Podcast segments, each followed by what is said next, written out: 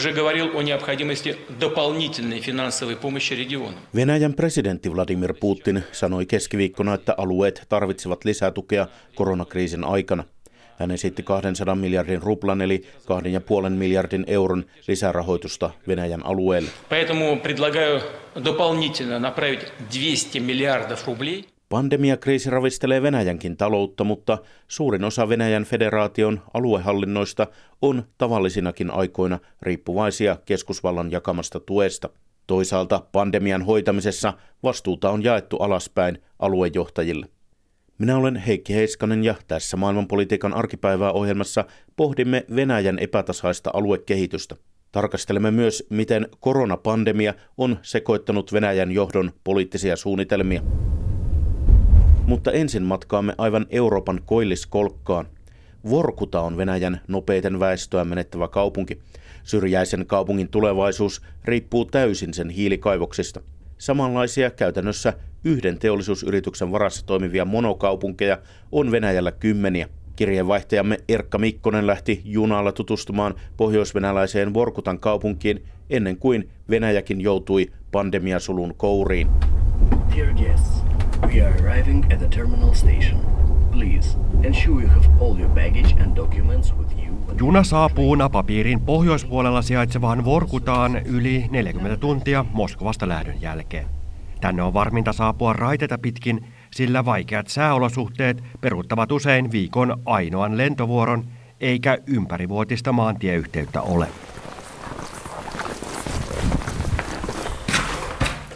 Lumi narskuu jalkojen alla, kun pääsemme kylmää ja pimeää pakoon neuvostoaikaiseen urheiluhalliin.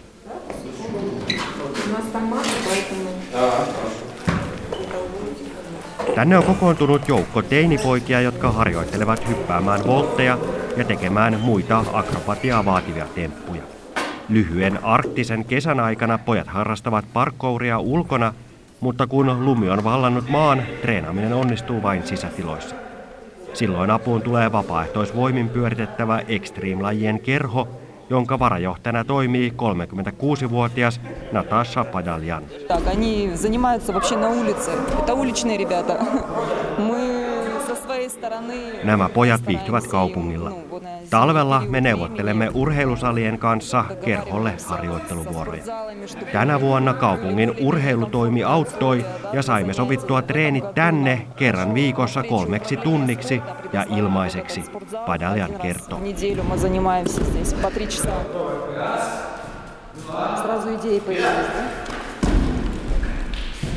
да? Pojat heittävät voltteja vuoron perään ja pistävät parasta näyttääkseen taitonsa meille kaupunkiin tulleille vieraille. 18-vuotias Sergei Serjokin on asunut Vorkutassa koko ikänsä ja tottunut pohjoisen karuun ilmastoon. Talvisin täällä on jatkuvasti lumimyrskyjä, eikä kesä ala kesäkuussa niin kuin muualla, vaan heinäkuun puolivälissä. Mutta kyllä täällä pystyy liikkumaan ilman, että jäätyy, kunhan on vaan pukeutunut lämpimästi, Serjokin sanoo. Hyvän tuulinen nuori mies opiskelee parhaillaan toista vuotta kaivosalan sähköasentajaksi. Sen jälkeen menen armeijaan ja sitten töihin. Jos minut vain otetaan heti töihin, niin haluan jäädä Vorkutaan hankkimaan ammattitaitoa ja sitten lähden isompaan kaupunkiin. Löydän sieltä työpaikan ja elän leveästi. Sergei Sirjokin maalailee. Sirjokin ei ole yksin haaveitteensa kanssa. Vorkutan asukkaita tuntuu yhdistävän halu päästä pois näiltä seuduilta, muuttaa etelään, kuten muuta maailmaa on tapana täällä päin kutsua. Samasta toiveesta kertoo myös salin laidalla seisova Natasha Padaljan, jonka kotona odottaa 15- ja 8-vuotiaat lapset Masha ja Klep. Ну, для детей хочется более другого, наверное, уже развития. Haluan paremman elämän lapsilleni, enemmän mahdollisuuksia opiskeluun. Nuoret lähtevät täältä koulutuksen perään ja vain harvat palaavat. Kyllä se vähän masentaa, kun kaikki parhaat ystävät ovat muuttaneet pois. Täällä on kaikki, mitä tarvitaan elämää varten, mutta ei mitään kehitystä eteenpäin. Natasha Padaljan kertoo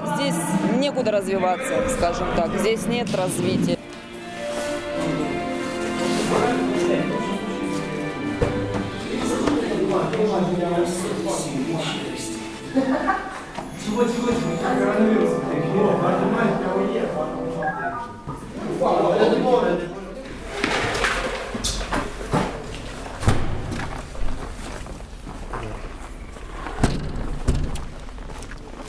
Vorkutan kaupunki elää hiilikaivoksistaan. Stalinin aikana kaivokset kävivät pakkotyöllä, myöhemmin neuvostoaikana tänne saavuttiin muutamaata paremman palkan ja pitkien lomien houkuttelemana. 90-luvun alusta lähtien kaivoksia on ajettu alas yksi toisensa jälkeen. Syynä ovat olleet niin taloudellinen kannattamattomuus kuin traagiset kaivosonnettomuudet. Samalla seudun väkiluku on puolittunut. Vorkuta tunnetaankin Venäjän nopeiten kuolevana kaupunkina, eikä tämä kyseenalainen ennätys hivele kaupunkia johtavaa Igor Gurjevia. Если посмотрим ситуация именно по цифрам, вот как вот ситуация меняется в Воркуте? Ну, давайте так. В принципе, город он был рассчитан на 250-300 тысяч. Kun tänne alettiin rakentaa kaupunkia ja kaivoksia, seudun infrastruktuuri suunniteltiin jopa kolmelle sadalle tuhannelle asukkaalle. Nyt täällä asuu noin 55 000 ihmistä. Muut ovat lähteneet pois, kaupunginhallinnon päällikkö kertoo. Gurjevin mukaan tärkeintä on, että kaupungin väkiluku pienenee hallitusti. Чтобы город работал стабильно, ну, 45 тысяч это именно трудоспособное население, я имею в виду, понятно это. Jotta kaupunki toimii vakaasti, tarvitsemme 45 000 asukasta. Jos laskemme, että kaivosyhtiö Sieverstalilla työskentelee 6 000 kaivosmiestä, jokaisella heistä on perhe, vaimo ja lapsia, niin se tekee jo 25 000 asukasta. Sitten tarvitaan vielä kaupat ja muut palvelut, mikä kaksin tai kolminkertaistaa väkiluvun. Se tekee yhteensä 45 000 ihmistä, kaupunkia johtava Sergei Gurjev laskee. Hän kuitenkin huomauttaa, että Vorkutan lopullisesta kohtalosta päätetään Moskovassa, sillä uusien kaivosten perustaminen pohjoiseen ei ole kannattavaa ilman valtion tukea.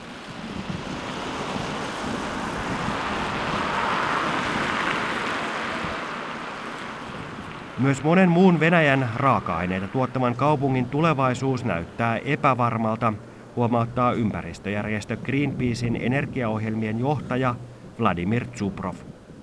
И вот э, это вопрос уже к то, что называется к середине столетия, э, когда встанет вопрос, а нужны ли России такие города, как Воркута, Vuosisadan puolivälissä ratkaisu odottaa kysymys siitä, tarvitseeko Venäjä sellaisia kaupunkeja kuten Vorkuta, Surkut tai Nisnevartovsk, kun hiilen, öljyn ja pidemmällä aikavälillä myös maakaasun kysyntä heikkenee. Jo nyt on esimerkkejä siitä, kuinka jotkut Neuvostoliiton lippulaivoiksi rakennetut kivihiilikaupungit eivät enää ole tarpeellisia ja samalla raaka-aineita louhivia satoja tuhansia ihmisiä ei enää tarvita napapiirin takana Чупров huomauttaa. Они тоже не нужны.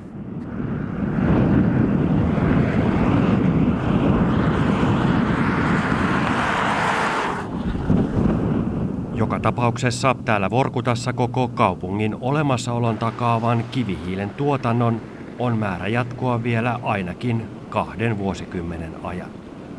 Se, mitä tapahtuu tämän jälkeen, on vielä ratkaisematta. Vuorkutasta raportoi Erkka Mikkonen. Alueellinen eriarvoisuus jakaa venäläistä todellisuutta. Alueiden sosioekonomista kehitystä tutkinut talousmaantieteilijä Natalia Zubarevich on kirjoittanut neljästä Venäjästä. Ensimmäinen Venäjä on suurten jälkiteollisten kaupunkien Venäjä.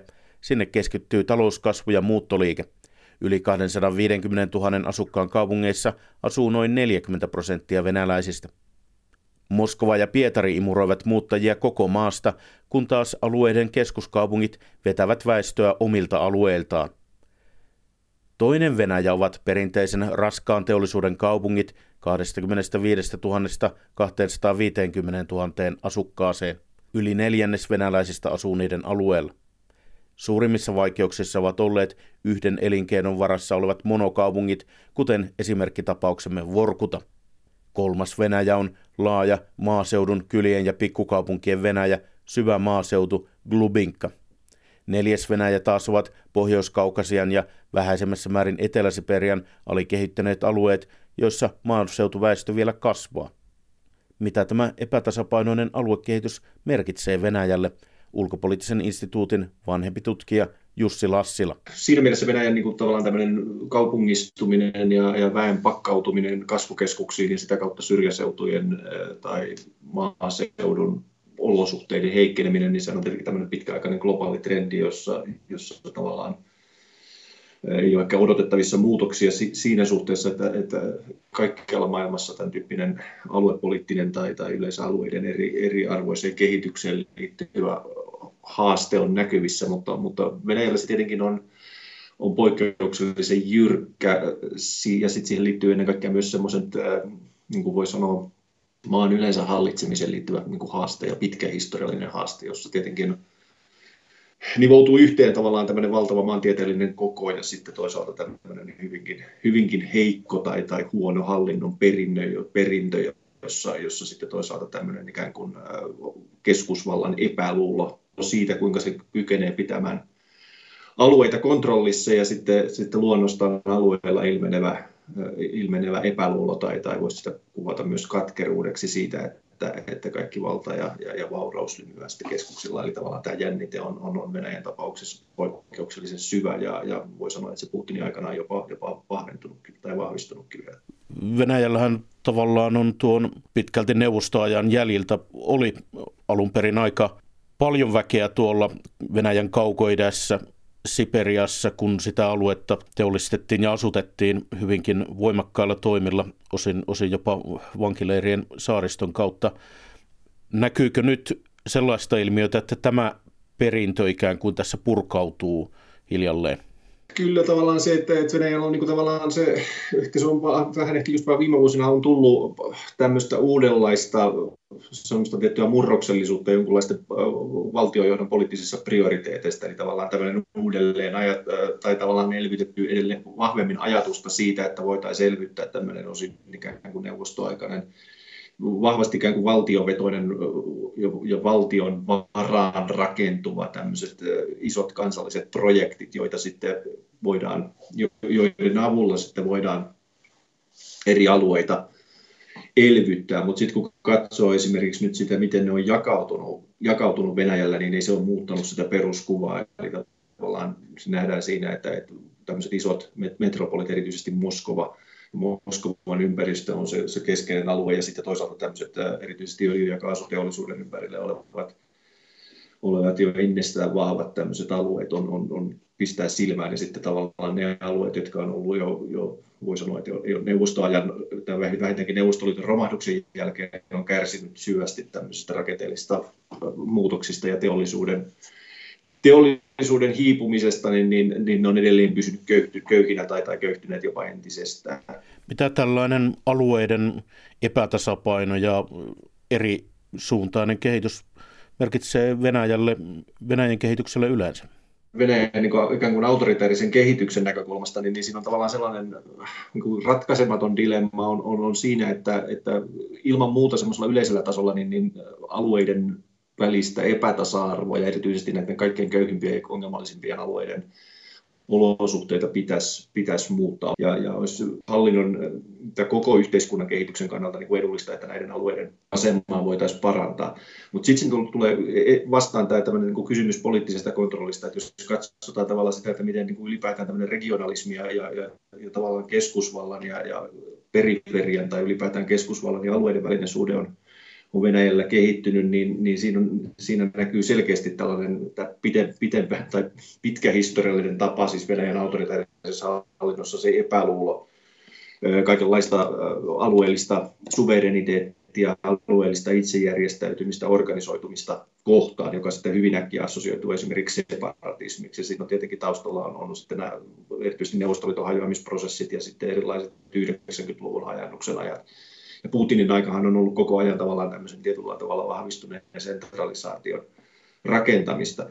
Ja yksi komponentti tässä Venäjän nykyisessä tietyllä tavalla vallankäytössä suhteessa alueisiin niin on ollut lopulta tämä, että kun ne on köyhiä ja riippuvaisia keskusvallan tuesta, eli käytännössä se, se systeemissä on jopa tämmöisiä vähän niin kuin mitä sanoisi, jopa feodaalisiakin piirteitä siinä mielessä. Ja silloin tavallaan se se ristiriita se, että jos ja kun nämä alueet on köyhiä, niin on myös niiden kavulla voidaan ikään kuin pitää ne siinä liegassa, jossa esimerkiksi mahdolliset tällaiset opposition voitot tai, tai jonkinlaisten hallinnolle e-, epämielusten voimien pääsy valtaan, niin kuin nyt ollaan esimerkiksi muutaman viimeisen aluevaalien yhteydessä nähnyt, niin yleensä nämä on alueellisesti tai, tai taloudellisesti hyvin köyhiä. Ja sitten tavallaan tämmöisellä taloudellisella kiristysruuvilla nämä voidaan, voidaan pitää liiassa. Eli siinä mielessä tavallaan poliittisen kontrollin näkökulmassa tämmöinen alueiden esimerkiksi vaurastuminen tai, tai tuleminen ikään kuin riippumattomimmiksi, niin se on poliittinen riski, mutta samalla ei ole tietenkään edun, edun se, että niitä alueita pidetään köyhänä, etenkään kun on nähty, että, että sitten tällaiset erilaiset sosioekonomiset tyytymättömyyden aiheet ja, ja, ja protestit esimerkiksi alueella on viime vuosina selkeästi kasvanut. Tosiaan tuolla alueella on nähty tä- tällaista protestihenkeä esimerkiksi Arkangelin alueella ja Komin tasavallan alueella protestoitu näyttävästi Moskovasta tuotavia jätteitä vastaan. Onko tällainen alueiden protesti sellainen asia, joka voi muodostua ongelmaksi Kremlille?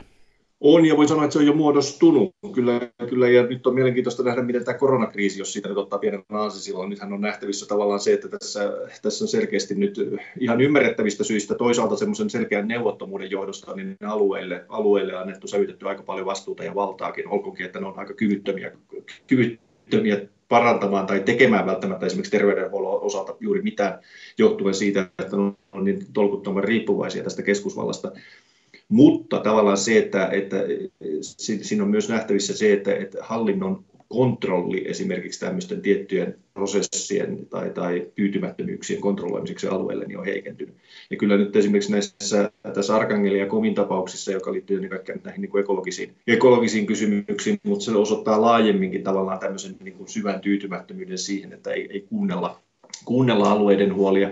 Tämä malli, jossa, jossa sitten Putin nimittää esimerkiksi joku valtapuolueen yhtenäisen Venäjän kirjoilla olevan jonkun muualta tuonut kuvernööri näille alueille, joka ei, ei tuo minkäänlaista ratkaisua. Eli tavallaan se on niin kuin hetken aikaa tilanne voidaan saada rauhoitettua ja sen jälkeen sitten tulee esille taas jotain muuta vastaavia protesteja. Se syy voi olla hyvin, mikä nyt se on ollut just ihan viime aikoina nämä, nämä ympäristö, eko, ekologiset aiheet, mutta, mutta sitten se voi olla mikä tahansa joku paikallinen onnettomuus. Me nähtiin esimerkiksi Kemerovossa oli silloin 2018 puolella oli tämä iso ostoskeskustulipalo, jotain muita vastaavia tällaisia, jotka, jotka liittyy siis hyvinkin niin kuin arkisten tietynlaisten ongelmien ilmaantumiseen ja sitten tietynlaiseen kykenemättömyyteen hoitaa niitä jossa tavallaan raivo kohdistuu paikallisviranomaisiin, mutta se on suora signaali myös keskusvallalle, koska nämä paikallisviranomaiset on ollut Moskovan nimittämiä. Eli, eli tämä, tämä ongelma on nyt niin kuin yhä, yhä pahenemassa ja tavallaan, tavallaan myös niin kuin ainoa ulospääsy on siitä se, että, että, että alueille voitaisiin sävyttää enemmän, enemmän vastuuta. Sanoi ulkopoliittisen instituutin vanhempi tutkija Jussi Lassila.